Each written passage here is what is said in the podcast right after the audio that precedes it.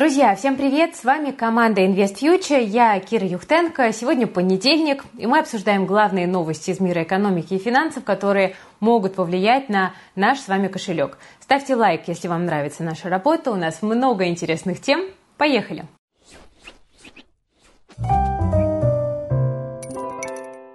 Начнем с не самой позитивной, но довольно любопытной новости. Турция превращается из нейтральной страны в недружественную страну.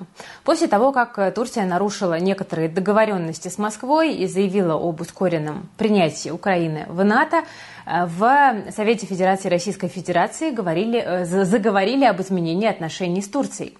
Если Турция обретет статус недружественного государства, то это скажется на торговле и соглашениях по безопасности на Ближнем Востоке. Сейчас Турция для нас является важным хабом для параллельного импорта, хабом, который, собственно, и может пострадать. Но, правда, насколько сильно этот хаб все-таки в итоге пострадает, пока неизвестно. Турция уже много времени пытается балансировать между Западом, Востоком да, на мировой арене. Она неоднократно присоединялась к осуждающим Россию голосованиям, но к санкциям она не присоединялась. Поэтому даже если Турция станет страной недружественной, то это в большей степени, кажется, останется в рамках просто статуса. Нам Турция нужна, так же, как и Россия Турции тоже. Проблемы возникнут, если Турция войдет в Евросоюз. Президент Эрдоган сегодня заявил, что одобрит вступление Швеции в НАТО, если Турции позволит в ЕС вступить. Дело в том, что тогда Турция будет обязана присоединиться к санкциям, и вот тут начнутся проблемы у всех. Особенно у тех, кто летает в отпуск в Турцию, потому что въезд может быть закрыт. Ну, вы понимаете, что россияне тут пострадают довольно заметно, но и Турция без русских туристов – это тоже что-то новенькое. Важно отметить, что если Турция вступит в Евросоюз, то и доступ к банковским картам, которые набрали россияне в Турции, тоже закроется.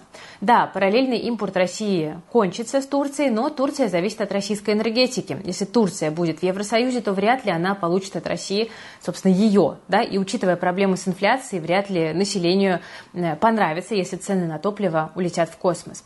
Ну и без значительных реформ в Турции, в том числе экономических, войти в Евросоюз будет довольно сложно. Ну и главное, главное, пойдет ли вообще на это Эрдоган. Кажется, э, что Эрдоган, возможно, блефует, чтобы сильнее надавить на Россию, которая собралась выйти из зерновой сделки. Турция и Евросоюз имеют много разногласий, и в рамках единого блока они просто не могут э, существовать вместе. Ну, вспомните карикатуры во Франции или сожжение там, священных книг в Швеции. Э, в общем, складываются также впечатление, что в момент расширения БРИКС Турция не может себе найти место, страна находится как бы между да, экономическим союзом евро и БРИКС. И вот поэтому, возможно, и мечется. Но будем наблюдать в любом случае. А раз уж мы затронули тему энергетики, то давайте к следующей новости перейдем. Друзья, мы с вами все чаще говорим о том, насколько сейчас важно составить сбалансированный портфель, который будет приносить доход выше инфляции и в то же время будет оставаться стабильным и прибыльным, даже если рынки штормит. И вот для этого очень важна диверсификация. Она позволит вам обойтись без волокордина, если на биржу прилетит очередной черный лебедь. И одним из инструментов, которые помогают сохранить доход в шторм, может для вас стать краудлендинг. Например, JetLand предлагает частным инвесторам кредитовать малый бизнес и получать доход до 19% годовых.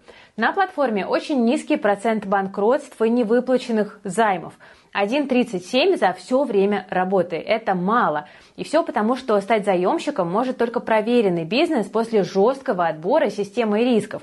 Распределив инвестиции по десяткам и сотням таких компаний, можно риски серьезно снизить.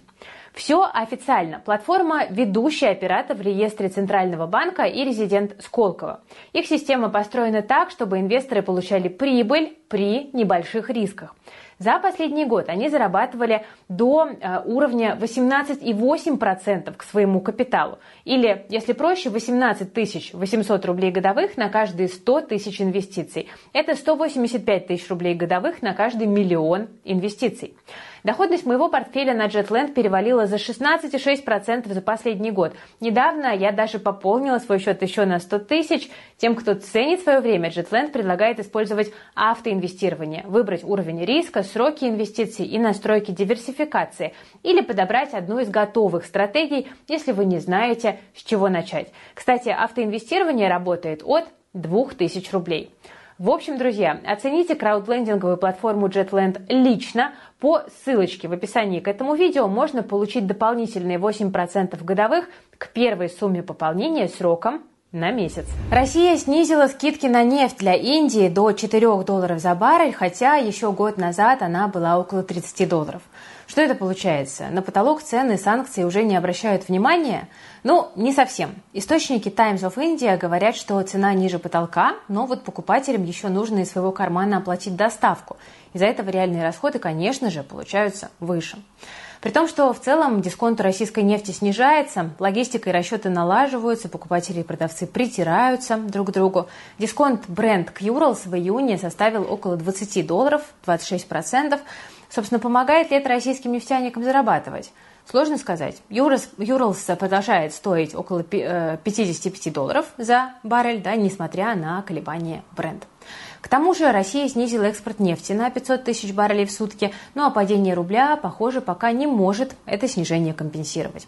Нефтегазовые доходы бюджета все еще ниже плана, если судить, по крайней мере, по бюджетному правилу. Ну и мировые цены на нефть все еще тоже под вопросом. Они растут последние две недели, благодаря тому, что Саудовская Аравия продолжает сокращать добычу. К тому же США закупает нефть в стратегический резерв, причем по ценам сильно выше плана. Видимо, в США никто больше не верит в падение нефти ниже 72 долларов, но в то же время глава Минфина США Джанет Йеллен сказала, что риск рецессии в США остается. Это может снизить спрос на нефть, ну а значит снизить и цены. Что на российском рынке? Индекс Мосбиржи продолжает поражать всех скептиков и обновлять новые локальные максимумы. Сейчас вот главный бенчмарк российского рынка впервые с февраля прошлого года достиг уровня 2850 пунктов. Одним из самых главных факторов, которые способствуют продолжению роста, конечно, является ослабление рубля. На российском рынке большая часть топовых компаний – это экспортеры, и, соответственно, чем выше доллар, тем больше они зарабатывают. Ну а расходы остаются в рублях, возможно, с небольшой индексацией. Если посмотреть внимательно на график доллара и индекса с начала года, то прекрасно заметно коррекция. Конечно, она не стопроцентная, но тем не менее. Сейчас российский рубль уже прилично свои позиции потерял, и не исключено, что коррекция все-таки назрела. Поэтому и на индекс Мосбиржи тоже давление, вероятно, будет оказываться. Но есть ощущение, что позитивных факторов все еще остается больше. Например, сокращающийся дисконт нефти при поставках в Индию, о котором я рассказывала только что. Это будет помогать котировкам Роснефти, например, да, которые являются одними из таких столпов индекса. Заметно, что уверенность российских инвесторов растет. Адаптация российского бизнеса к новой реальности продолжается. Ну и важное влияние на рынок оказывает и мораторий, который позволяет не раскрывать отчетность. С 1 июля его действие прекратилось, но вполне вероятно либо его продление – либо отдельные разрешения для крупных компаний, чтобы не раскрывать свои показатели. Рынок зачастую сейчас растет на заявлениях менеджмента, у нас все хорошо, да, но это не всегда цифрами подкрепляется, поэтому тут нужно быть осторожнее. Не стоит забывать и про то, что цены на нефть сейчас продолжают оставаться низкими. Когда они вырастут, а рано или поздно это все-таки произойдет, потому что сырьевые товары всегда циклично, то это окажет дополнительную поддержку российскому рынку. И главное, чтобы к тому моменту не произошло очередных геополитических шоков, которые перевернули бы все вот это вот как бы теории да, существующие с ног на голову. А мы понимаем, что в нашем мире возможно абсолютно все. В ближайшее время поддержку рынку могут оказать дивиденды Роснефти и Татнефти. Сегодня у обеих компаний была отсечка, а значит через 2-3 недели деньги начнут поступать на счета. Нет сомнений, что большая часть из них будет реинвестирована. Ну, собственно, а какие еще альтернативы да, у российского инвестора сейчас есть? То есть, как вы видите, пока позитивных факторов видится больше, чем негативных. Но, несмотря на это, стоит все равно быть очень осторожными. Многое говорит за дальнейший рост российского индекса, но один геополитический шок и все эти аргументы сложатся просто как карточный домик. Но и этот фактор уже тоже влияет не так сильно на умы инвесторов, потому что рынок очень избирательно реагирует на любые политические удары. Ну, привыкли, что ли, уже, да. Чем больше выпусков новостей я записываю, тем больше я убеждаюсь. Мы живем в такое совершенно удивительное время, когда глобальные события всего за пару дней сменяют одно другое. И такое время действительно непредсказуемо, турбулентно, но есть кое-что стабильное. Это цикличность, о которой каждый опытный инвестор знает. И Хорошая новость для тех, кто не переставал инвестировать, и еще более хорошая для тех, кто в какой-то момент разочаровался в инвестициях, забросил свой портфель. Сегодня вот Мосбиржа у нас дошла таки до уровня февраля 2022 года. Это еще раз подтверждает правило. После падения обязательно будет взлет. Все, что я сейчас говорю, это, конечно, не новость для опытных долгосрочных инвесторов, потому что при таком подходе, который мы, кстати, очень поддерживаем, да, мы продвигаем его в массы, риски, ну, фактически сводятся к минимуму. Ну, а если, друзья, вы только в начале пути, тут я вам не могу не напомнить, а если вы только изучаете тему инвестирования или если ваш портфель запылился, то тут время браться за дело, присоединяйтесь к нашей летней школе и в плюс. За время обучения вы не только соберете реально работающий портфель или реанимируете существующий, но и гарантированно окупите свое обучение, получив свои первые дивиденды. На этой неделе в нашей летней школе мы вас научим определять ваш инвестиционный профиль и рассчитывать потенциальную доходность от инвестиций. Делать это так, чтобы любая ваша финансовая цель стала достижимой. Это, друзья, важнейшие темы для любого начинающего инвестора. Если это про вас. Если вы начинаете, не хотите наделать ошибок, то не пропустите.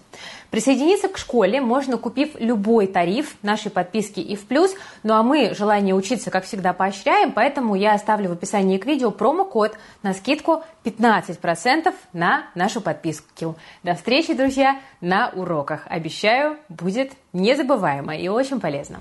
Между тем, главная золотодобывающая компания российского рынка сегодня удивила волатильностью. Сначала бумаги выросли на 15%, а потом постепенно снизились почти до прежних значений. Компания «Полюс» объявила о своем решении запустить программу байбека по цене, которая явно рыночную превышает. Что же случилось? А, Совет директоров Полиса одобрил программу э, до 40 с лишним миллионов обыкновенных акций, программу покупки. Цена, по которой выкуп состоится, 14 200 рублей за одну акцию. Это на 30% выше цены рыночной. Инвесторы, которые были акционерами компании на конец 7 июля, смогут подавать заявки на продажу своих акций. И вот тут начинается самое интересное. Максимальное количество акций, которое может быть куплено, это там порядка 30% от всех размещенных акций компании. Еще в апреле прошлого года Саид Керимов, на тот момент главный акционер Полюса, продал ровно такое же количество акций не особо известной общественности группе Акрополь по цене около 14 тысяч рублей. Это было сделано, как вы понимаете, для ухода от санкций. В результате сделки доля Саида Керимова сократилась до 46%. Он перестал быть контролирующим акционером. А теперь вот ровно то же количество бумаг выкупается. Ну, как говорится, совпадение – не думаю. Рынок побежал бумаги скупать, не дочитав релиз до конца, а там, между тем, был очень интересный момент. Заявки будут регистрироваться в порядке очереди, причем при физическом присутствии, то есть кто первый, того и тапки, если своими словами. Как вы думаете, кто окажется первым в очереди? Что-то мне подсказывает, что компания Акрополь может получить талончик одной из первых. Давайте мы с вами переместимся на рынок недвижимости и посмотрим, что интересного тут.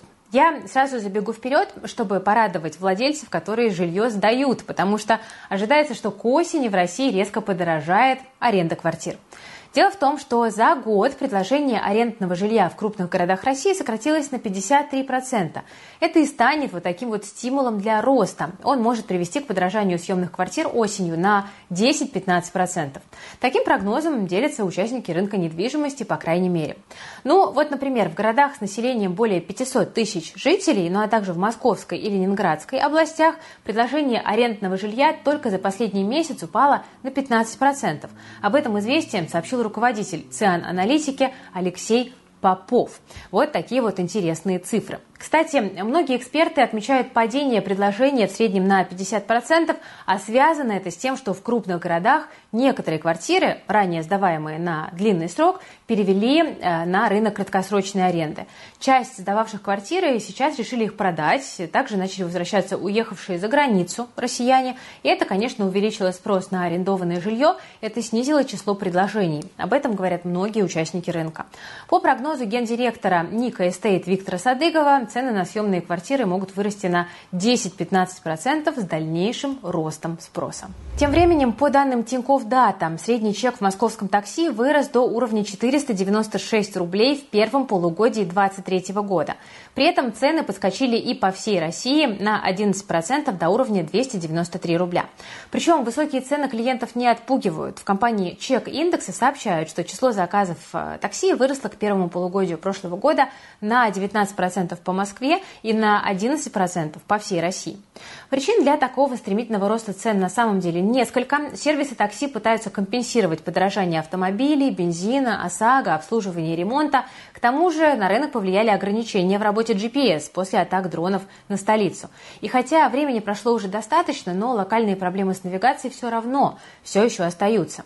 Ну и, конечно, есть проблема с дефицитом кадров. Число вакансий таксиста, по данным Авито работы, выросло почти в 9 раз за год. Ну а летом эта проблема сезонна, из-за отпусков ухудшается, так что цены могут и еще подрасти.